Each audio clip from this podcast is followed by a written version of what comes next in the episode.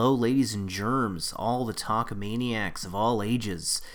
It is your boy Justin here, happy once again to come to you with an episode of Independent Thoughts. And we're going to talk about a lot of stuff today. So, we're not going to do the big intro like we usually do. We're just going to jump right into it. I don't think you'll mind that at all. Independent thoughts. Independent thoughts. These mine. Independent thoughts. Independent thoughts.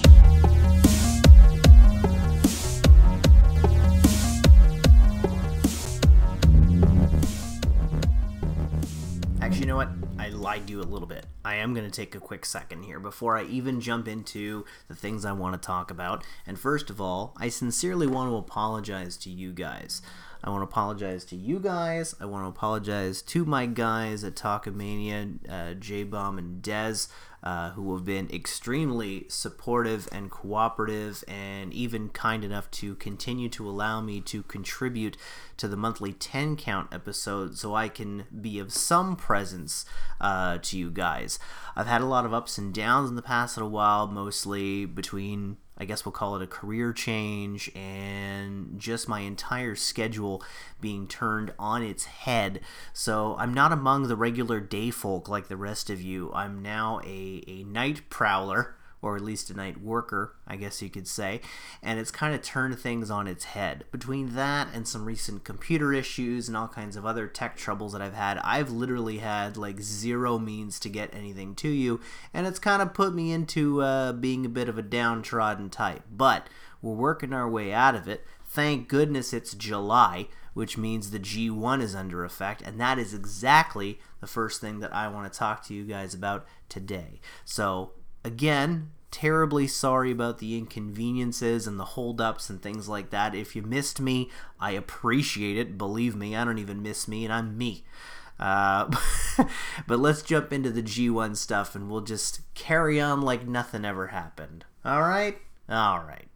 So the G1 is very much underway, and instead of trying to provide these daily updates like you could probably find just about anywhere on Twitter, I think it's about high time that now that we are basically at the halfway point of the G1, um, I think it's safe that we can actually take into account all that's happened and kind of throw together a little compilation, or more so, a foreshadowing of what's to come over the next few weeks. So, being that this morning's show, which I was awake for thanks to my night prowlerism, uh, I caught the whole thing as I've pretty much caught all the shows up until now. And as the B block uh, reaches its halfway point, obviously the A block did that a couple days ago. The IWGP Heavyweight Champion, the best bout machine, Kenny Omega, is still at the top of not only the B block but the entire field. He remains undefeated at 5 and 0 with a total of 10 points. Nipping at his heels is Tetsuya Naito with a record of 4 and 1, therefore 8 points. However, it is very important to raise here that should Naito and Omega still end up with the same amount of points at the end, Omega will automatically get through because his first win was over Naito on day 2 the big match coming out of today, or at least going into today, I should say, uh, was Omega against Sanada from LIJ. Sanada seemed to have had the best possible chance at at least causing Omega some trouble. And as a matter of fact, as someone had pointed out to me on Twitter, there was always the possibility that it may have ended in a draw, as these G1 Climax matches only have a 30 minute time limit. So it is definitely a case of try to get the job done before time runs out. And if anybody might have been able to hold up Omega and lead to a draw, Sanada could have been the guy, which could have made things very interesting had Sanada ended up with the same amount of points as Omega at the end of the tournament. But that was not to be. Although they had a great back and forth, Omega did end up coming out on top, and believe you me, I almost thought it was going to be the other way around at one point. It seemed like Omega was going to become unresponsive to the skull end, but still, he managed to persist, he managed to fight back, and Omega came out on top, which now puts Sanada with that loss at a record of 3 and 2, so he is at 6 points. So since we're talking about points, Sanada meets uh, ZSJ Zack Sabre Jr. at six points and Golden Star Kota Ibushi at six points. And then further down the field, we have the Stone Pitbull Tomohiro Ishii at four points, the never openweight champion Hiroki Goto also at four points, the bad boy Tama Tonga with two points through no fault of his own. due to all the disqualifications that he's been suffering thanks to the blatant assistance, I guess you could say, of his Bullet Club OG brethren. And then bringing up the field is Toru Yano at two points. That is the B block. So if we switch the focus to the A block, things become a little bit more tight. Um, the A block is currently tied at the lead between Evil at eight points, four and one, and Hiroshi Tanahashi at eight points. Uh, the original leader of the pack, Switchblade Jay White, now sits at six points, along with Minoru Suzuki and the former IWGP champion Kazuchika Okada, who started off the G1 with back to back losses. Uh, bringing down the field, or rounding down the field, we should have uh, He Who Shall Not Be Named, aka Michael Elgin, at four points, Togi Makabe at four points, Bad Luck Fale at four points, also having to do with disqualifications. Uh, J Bomb's fave, Hangman Page, only sits at two points, and Yoshihashi sits at two points as well and I realized as I was saying this when I mentioned the B block, I completely forgot about Juice Robinson, who now sits at two points after getting his first win, thank goodness. Uh, after starting off the tournament with a record of 0 and 4, which is not good if you're the United States heavyweight champion, which Juice Robinson is. Um, he's proclaimed it himself in his promos leading up until now. Actually, his most impassioned promo was after his loss to Kenny Omega, which again is not a a negative accomplishment, right? I mean, he he fought hard and fought well. Goodness knows, last year. Uh, or sorry, uh, yeah, it was last year. Sorry, he was able to surprise Kenny Omega with a with a win over him in the tournament, which led to a U.S. title shot that that proved unsuccessful. But we thought that maybe there might be the opportunity that magic may occur twice this time around, but that was not the case. Kenny came out on top, and although Juice put up a hell of a fight, um, he made it very clear in his post match backstage promos, which you can see on YouTube, and I highly recommend that you do because you want to talk about an impassioned promo. That is it. Not even so much a promo, the guy's just being real and saying, I came into this thing, I'm the United States champion.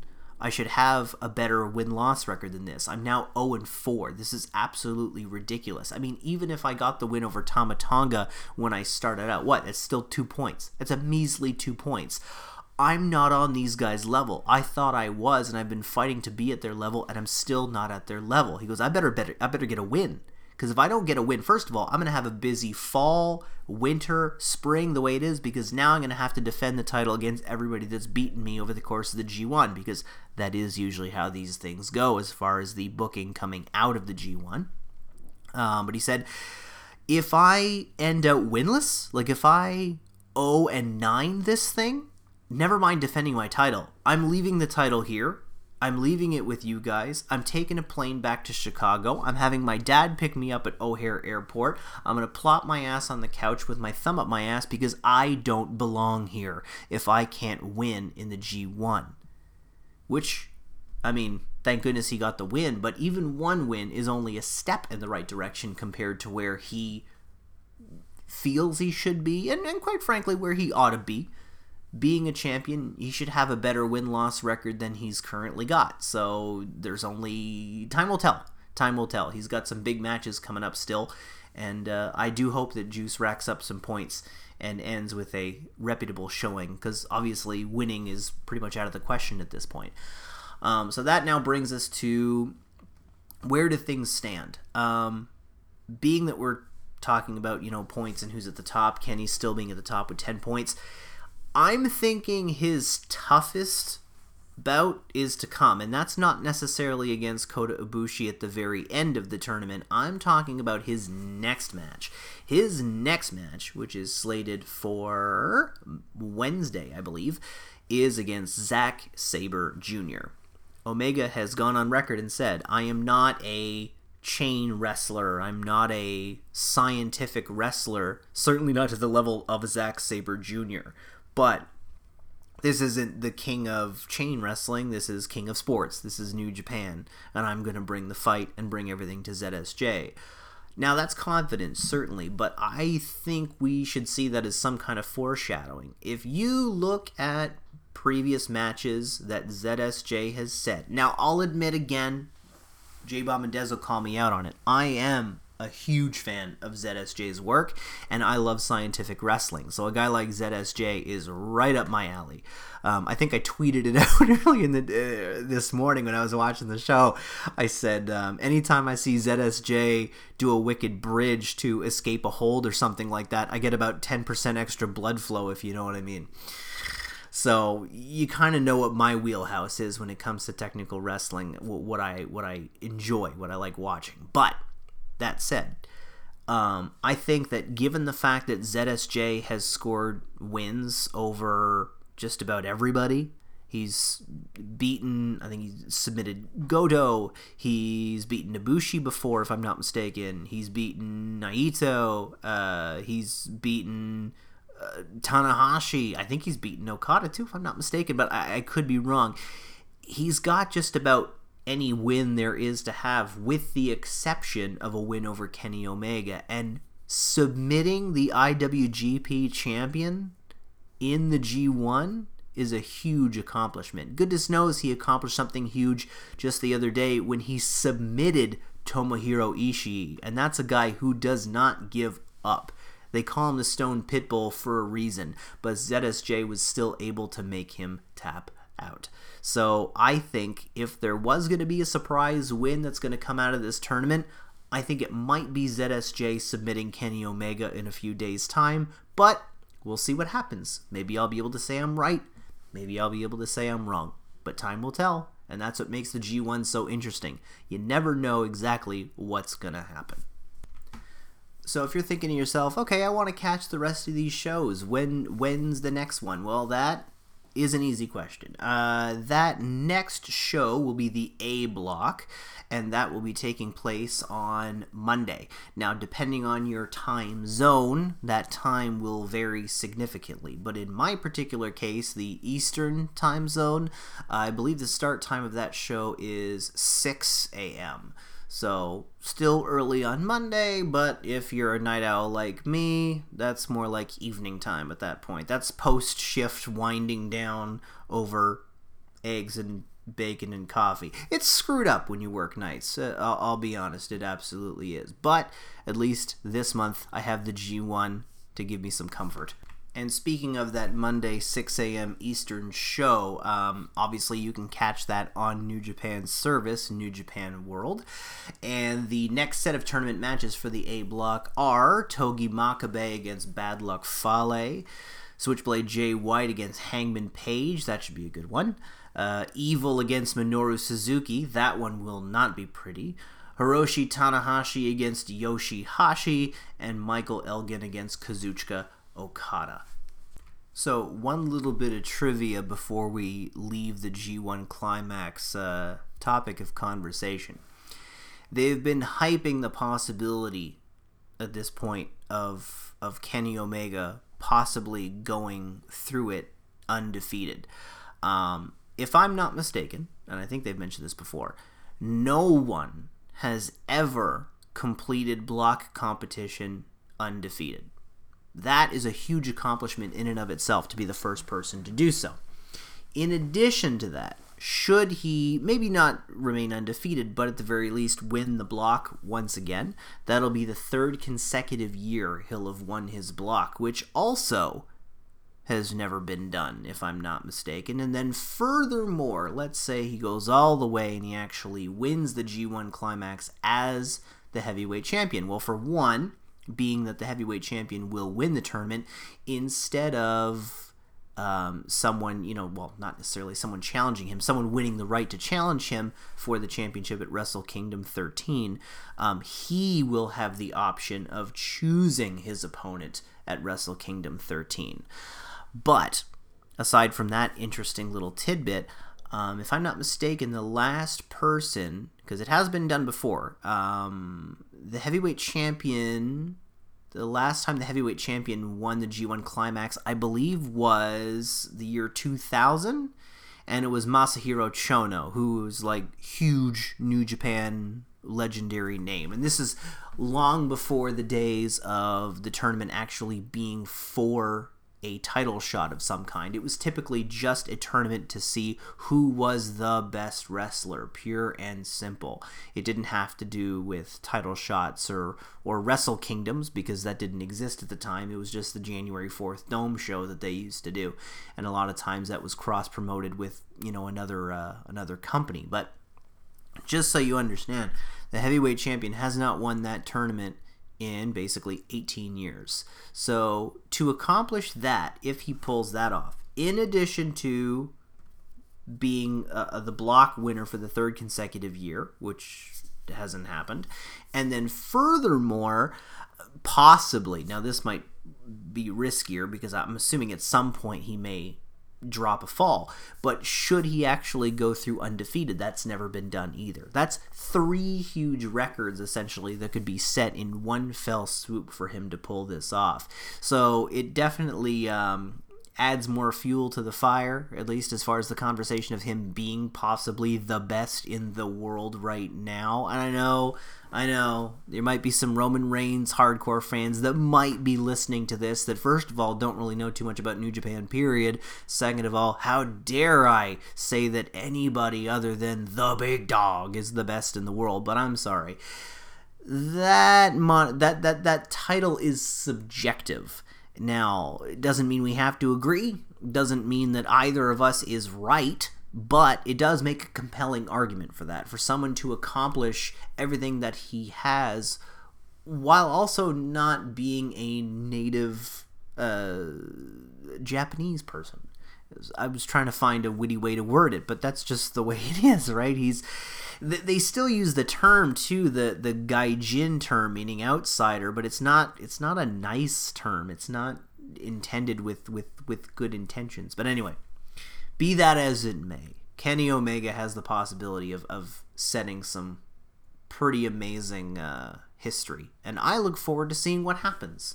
So that is the G1 climax in a nutshell thus far. I'd like to know, actually, curious if anybody else are you have you been tuning into the G1? Have you been watching shows? Have you been catching them on replays or what have you? Have you been just watching highlights or are you completely clueless? By all means, tweet at me and let me know because I kind of want to get the conversation going. And if there are some of you that are kind of, you know, on the fence about possibly watching New Japan or not, you know, if you're used to watching WWE and that's all you watch, but you're kind of feeling kind of sour about the whole thing, this might be the time to jump in and if I can encourage you to do that, at least expand your wrestling horizons, I am more than happy to do that. Worst case, you don't like it, and we have that, and I never, you know, I'm not to say that I never bug you, but you never ask me again. Ah, that's fine.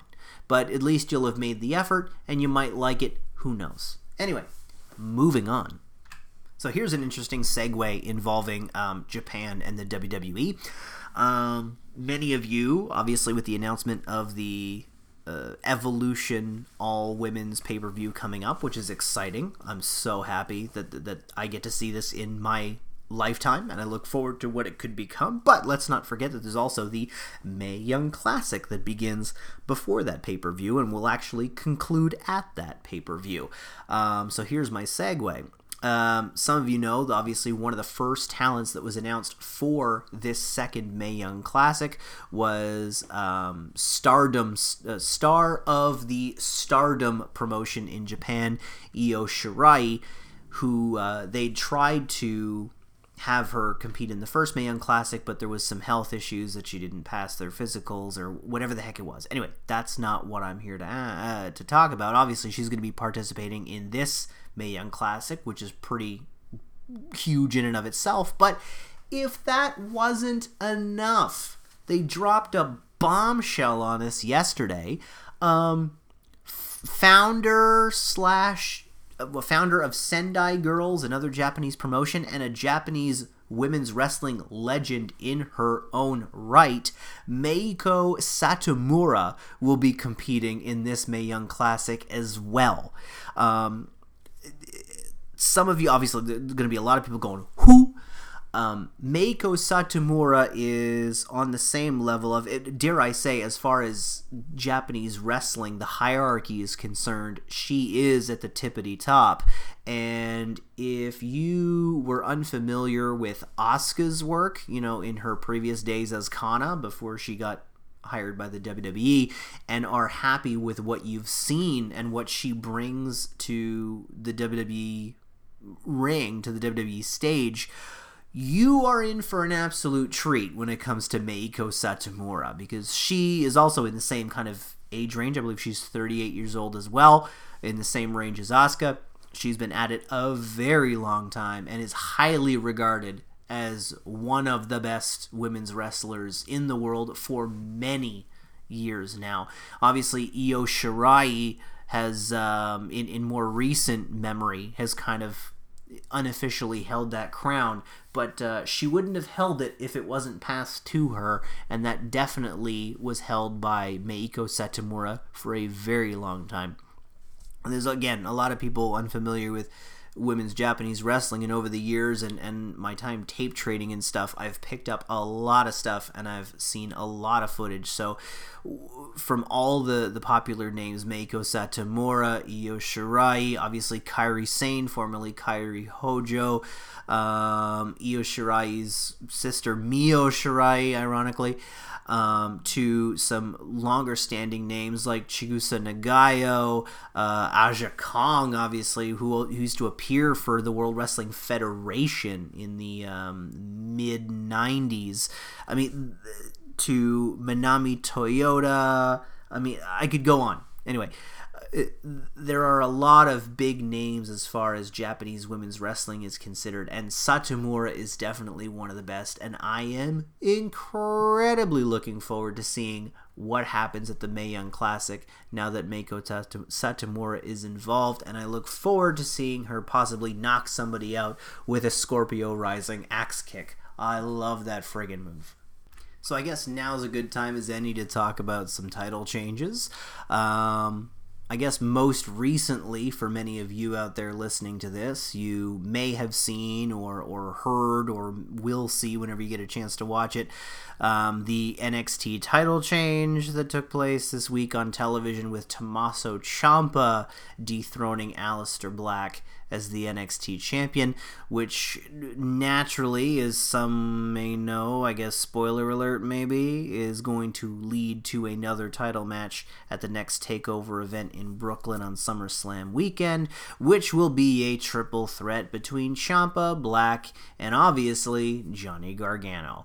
Um, uh, there's not a whole lot I can say to it. I was surprised when I heard about the title change, but not completely surprised. Does this mean that Aleister Black may be called up? It's possible. Goodness knows that when it comes to when talent are deemed to be ready, regardless of whether they hold a title or not, WWE and and the, the crew are quick to pull the trigger, have the title change hands, and get the guy who's ready up on the main roster as as soon as possible basically. Maybe just a little bit of time in between to kind of disappear, you know, get some tapings done, get some loose ends tied up, and then debut on the main roster. But it could very well be that Aleister Black might be jumping to the main roster, which is interesting. I'm curious to see where he goes. I feel that he might be more of a SmackDown fit, but you know what? I said the same thing about Asuka, and she did pretty damn well on Raw for the longest time, too. So anything is possible. I'm curious, actually, where you guys think he's going to go, uh, or if he does get called up, first of all, is he going to get called up? And then, second of all, is he going to Raw? Is he going to SmackDown? Who knows? I'm intrigued. Time will tell. And speaking of title changes, I guess I would be remiss if I did not mention that the Progress World title has finally, I mean, it's been 10 months just about, has changed hands also on Wednesday, as a matter of fact, in London. Travis Banks, the Kiwi Buzzsaw, now a member of the NXT UK roster, um, was dethroned by Walter um, at their show on Wednesday in a no countout match. The reason being Banks had been uh, escaping his obligations, whether it be title matches or non titles, and just kind of been slinking away and allowing himself to get counted out. So finally, Progress Management decided no, you know, there's there's no more running and hiding. This this is happening. So with the no count out rule in effect and a bit of a bit of, bit of an assist from Tyler Bate, uh, Walter is now the new Progress champion. And while we're talking about progress, I think it's important to mention too. Obviously, they've got their big show September 30th, Hello Wembley, coming up in Wembley Arena, uh, which was supposed to be headlined by the world title being defended against Zack Sabre Jr. However, due to his New Japan obligations, he will not be available, and therefore they now have a gaping hole that needs to be filled. Giggity. So they've decided that with this United States tour that's about to start very soon, um, and their upcoming United Kingdom shows, basically uh, between now and I don't know if it's now and then, but it's definitely through August.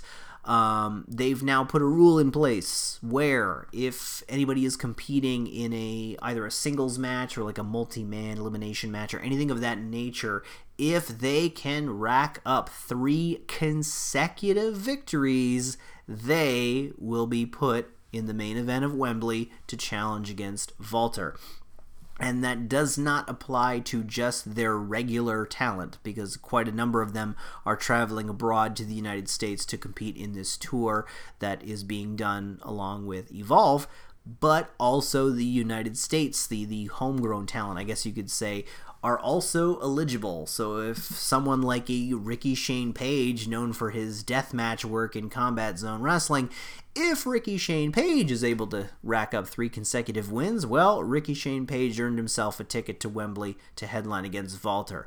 I don't know how that would play out, actually. I'm kind of imagining it in my head, and that would be interesting, but I, I don't think that's going to happen. But this is progress, and they have been known to surprise us every once in a while. I'm interested to see where that goes. And someone who spent some time with Progress and is certainly still spending some time with Evolve Wrestling as the current Evolve champion, one Matt Riddle. There's a big rumor going around with some recent cancellations that he has made that it seems like he is heading to the WWE. Um, he has dates this weekend uh, for Combat Zone Wrestling in New Jersey and a date for Beyond Wrestling in Rhode Island. Um, and CZW has come outright and basically advertising this appearance as one of his last before heading to WWE. They've literally done that via their their, their poster on their website. Um, Riddle had canceled um, appearances. Number one, uh, competing in Pro Wrestling Guerrilla's Battle of Los Angeles tournament that comes up in September, if I'm not mistaken, either end of August or early September. I forget the dates. I apologize. And I don't research these things thoroughly before I start. I just kind of go based on what I'd heard, what I'd read, etc., etc., etc. So deal with that as it may. Um, and I think he also canceled an appearance for um, the promotion of Ireland Over the Top Wrestling OTT. Yeah, uh, he was scheduled to compete there. That one got canceled as well. So Riddle, I believe, he's still scheduled, obviously, to compete uh, to compete and complete his upcoming dates with Evolve. But I think August thirteenth is the last one that is currently um, still scheduled to occur. Um, so that's kind of the news going around right now. So is he going? Is he not? Neither party, WWE or Matt Riddle himself, have come out straight and said yes it's happening. But usually these things have a way of working themselves out, and with his last appearance being on August 13th, he may keep quiet, but we may very well see him at NXT TakeOver in Brooklyn. I would be very very unsurprised if that uh, if that were to happen because it's kind of what happened with Keith Lee Nobody really said a whole lot about it, and you kind of had a feeling that he might show up, and then all of a sudden take over. Nope. Oh, there's Keith Lee. Oh, there you go. So I think this might be the same situation with Matt, and that's great for him. Um, those unfamiliar with with with Matt Riddle, aka the King of Bros, um, Riddle first started fighting in the UFC. Um, I believe he was on a six fight win streak, and then he got fired um, in 2013 that I think the story is that it was politics. It may or may not have had to do with his marijuana use, which is kind of hilarious if you think about it. It's like I don't know if they're treating it like a performance enhancing drug, but I'm pretty sure he's not fighting stoned, and I can't see how it would be incredibly performance enhancing if that were the case. But be that as it may, that's not what I want to dwell on here. But um, so he, after being fired from the UFC, instead of saying, oh, I'm going to go to Bellator or I'm going to go to Dream or any of those promotions, he goes, you know what, I might give pro wrestling a try. So he did that in 2015 um, when he started. Um, I believe he went to a tryout with WWE, and this is when kind of NXT was just kind of starting up. Like the Performance Center wasn't exactly what it is now, but it was something like that. And he went to a tryout, and they said, "Okay, yeah, there's something possible, but we're not. I don't think it's it's ready yet." And I think they put him in touch with Evolve or Evolve they put Evolve in touch with him one or the other because it was Evolve that I, I believe gave him his his first start where his first series of matches were and they didn't take it easy on him. They they put him against some of the very best they had to see if he could hang and it, as, as, it turns out he actually could hang. He actually had a knack for it um, which led to him getting more dates all over the place getting his name out there being extremely popular like he is now as he's won championship and been all over the globe. And he was pretty much in a situation where either WWE was going to make an offer or New Japan was going to make an offer. And it, here's why I mentioned the marijuana use thing. If you remember what happened with Matt Sydal, aka Evan Bourne, um, I believe he spent what a month, maybe a bit longer, in a Japanese uh, prison because he was caught with marijuana while he was overseas competing for New Japan. And I don't know if you know this, but with Japan, it's zero tolerance, and they take that stuff extremely seriously. Just ask Matt. Um, so that led to him eventually being extradited, and then obviously his career in Japan is over. Uh, thank goodness for Impact Wrestling and and all the North American independents. Otherwise, I don't know what would be happening with him right now because Japan is definitely history. So I think New Japan, in their wisdom, said, "Well, we know how it went with this other guy, and we don't know how Matt is, so it's probably best that we just not even bother." And I, think they were going to actually bring him in um, for their um, the tournament they do in November, I think. The the World Tag League, basically, they they bring in talents uh, from around the globe to compete against their own teams in like a large, kind of like G1 Climax. It's a World Tag League, so you face everybody in your block, etc., etc.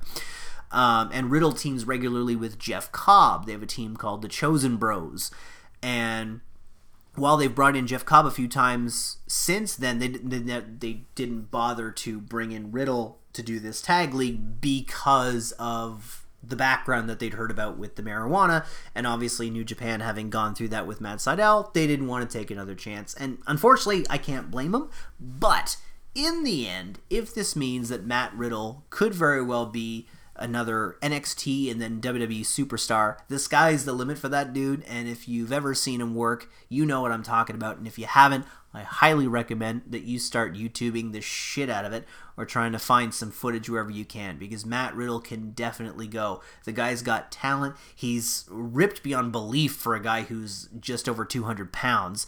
Uh, since he gets to compete in his walk around rate instead of having to cut weight to compete for welterweight like he used to with the UFC the guy's got a great charisma. The guy's just a really cool dude. Like the sky's the limit for this guy. I cannot wait, and I do hope for for his benefit and for the the wrestling community as a whole, as us fans, that we will eventually be able to see Matt Riddle in a WWE ring. I look forward to it, and I hope you do too.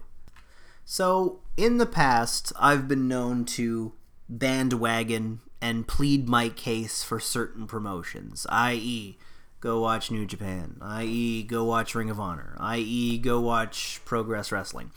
So it would be in in the spirit of said bandwagoning.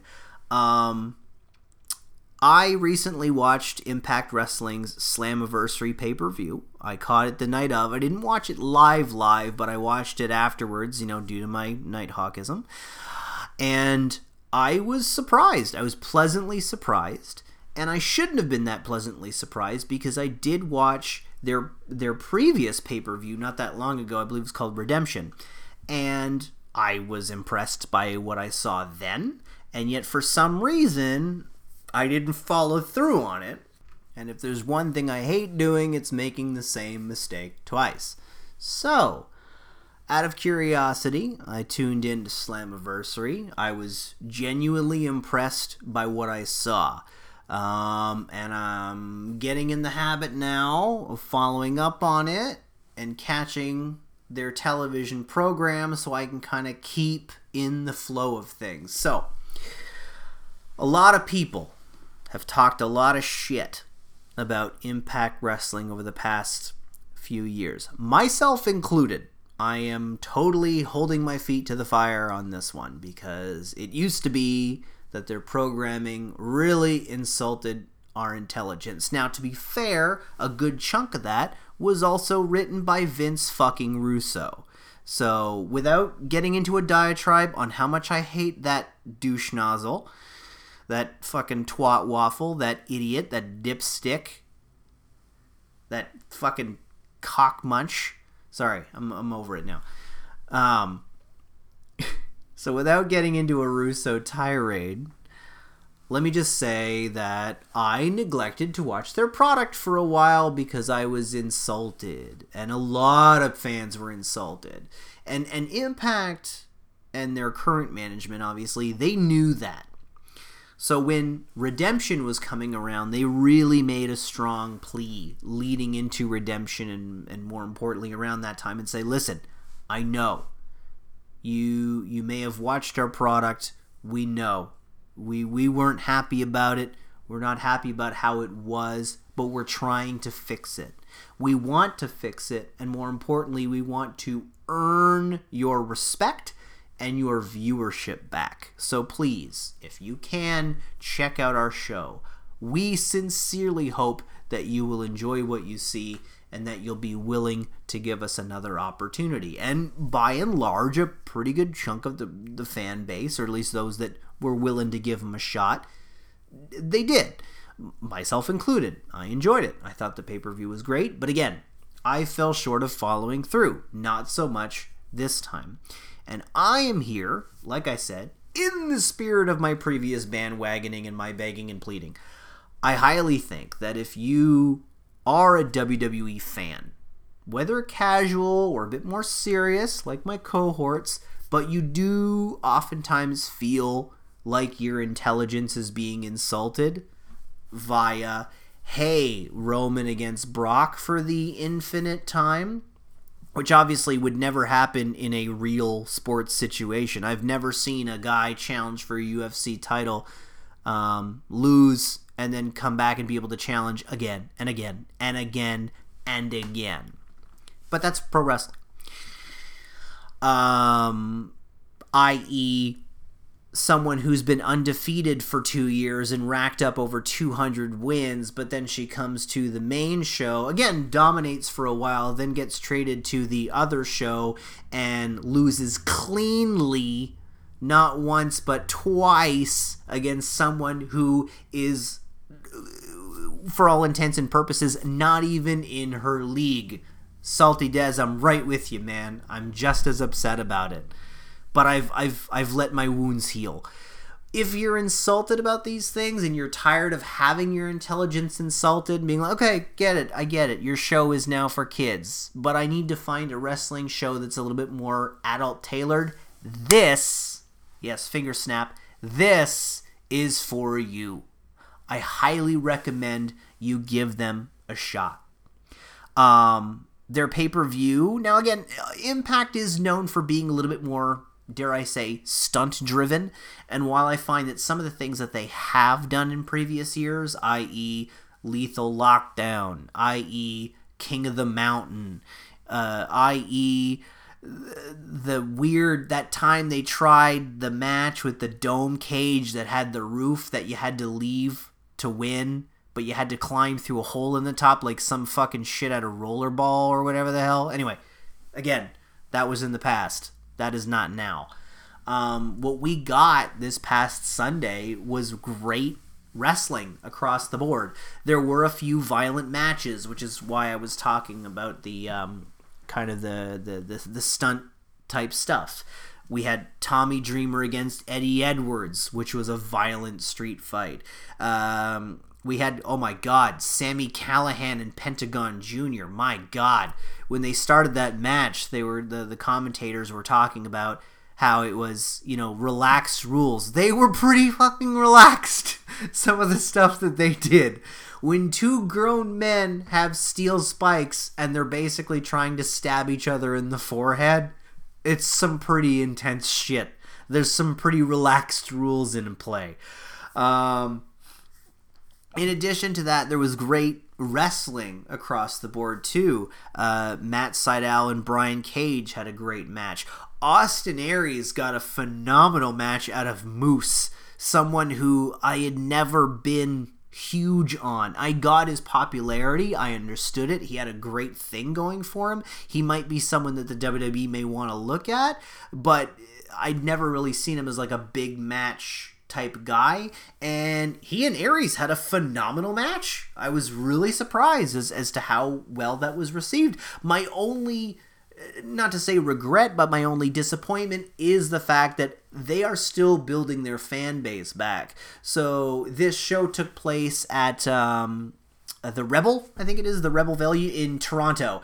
Um, and so it it didn't seat a whole lot of people you know maybe about a thousand people something like that kind of like when they did bound for glory in ottawa um, about a year ago again it it seated about 800 or so, and that's pretty crammed in there. So they're slowly making their way back. Now, mind you, their next big pay per view is is Bound for Glory. It's almost that time of year again, and that one will be taking place at the Melrose Ballroom in New York City. That I actually remembered, the Melrose Ballroom in New York City. So that might be one to watch. And I think the Melrose Ballroom is a pretty decent sized building. Again, we're not we're not talking, you know, five, six thousand territory. We're not talking about that at all. And they understand that and they're slowly building back to where they want to be. But I think, again, in this day and age, if you're a WWE fan and you're kind of tired of kind of the typical stuff that you're being fed week in week out that involves a lot of head scratching i think you might want to recommend uh, might want to watch impact wrestling because at least the style that they give you is a little bit more gutsy it's a little bit in your face and dare i say it's a little bit almost attitude era ish they're willing to push the envelope a little bit without being disgusting um, and I think it's definitely worth considering if you're looking for something else. So that'll be on a Thursday, I believe, is when their show airs. So it's not going to interfere with your Raw, your SmackDown, your NXT. They thought that through. And um, I'm looking forward to seeing where things continue uh, from this point on. So I'm going to try and continue catching their weekly programming when I get the opportunity, and I'll and I'll try to report back on it wherever possible. But again, if you have the opportunity to go check out um, their Slammiversary pay per view that just took place, by all means do so. If you have a few hours to spare, I think that would be a great start, and hopefully you'll feel the same way that I do. Impact Wrestling, still trying, still scratching, still clawing after all this time. Good on them. Good on them.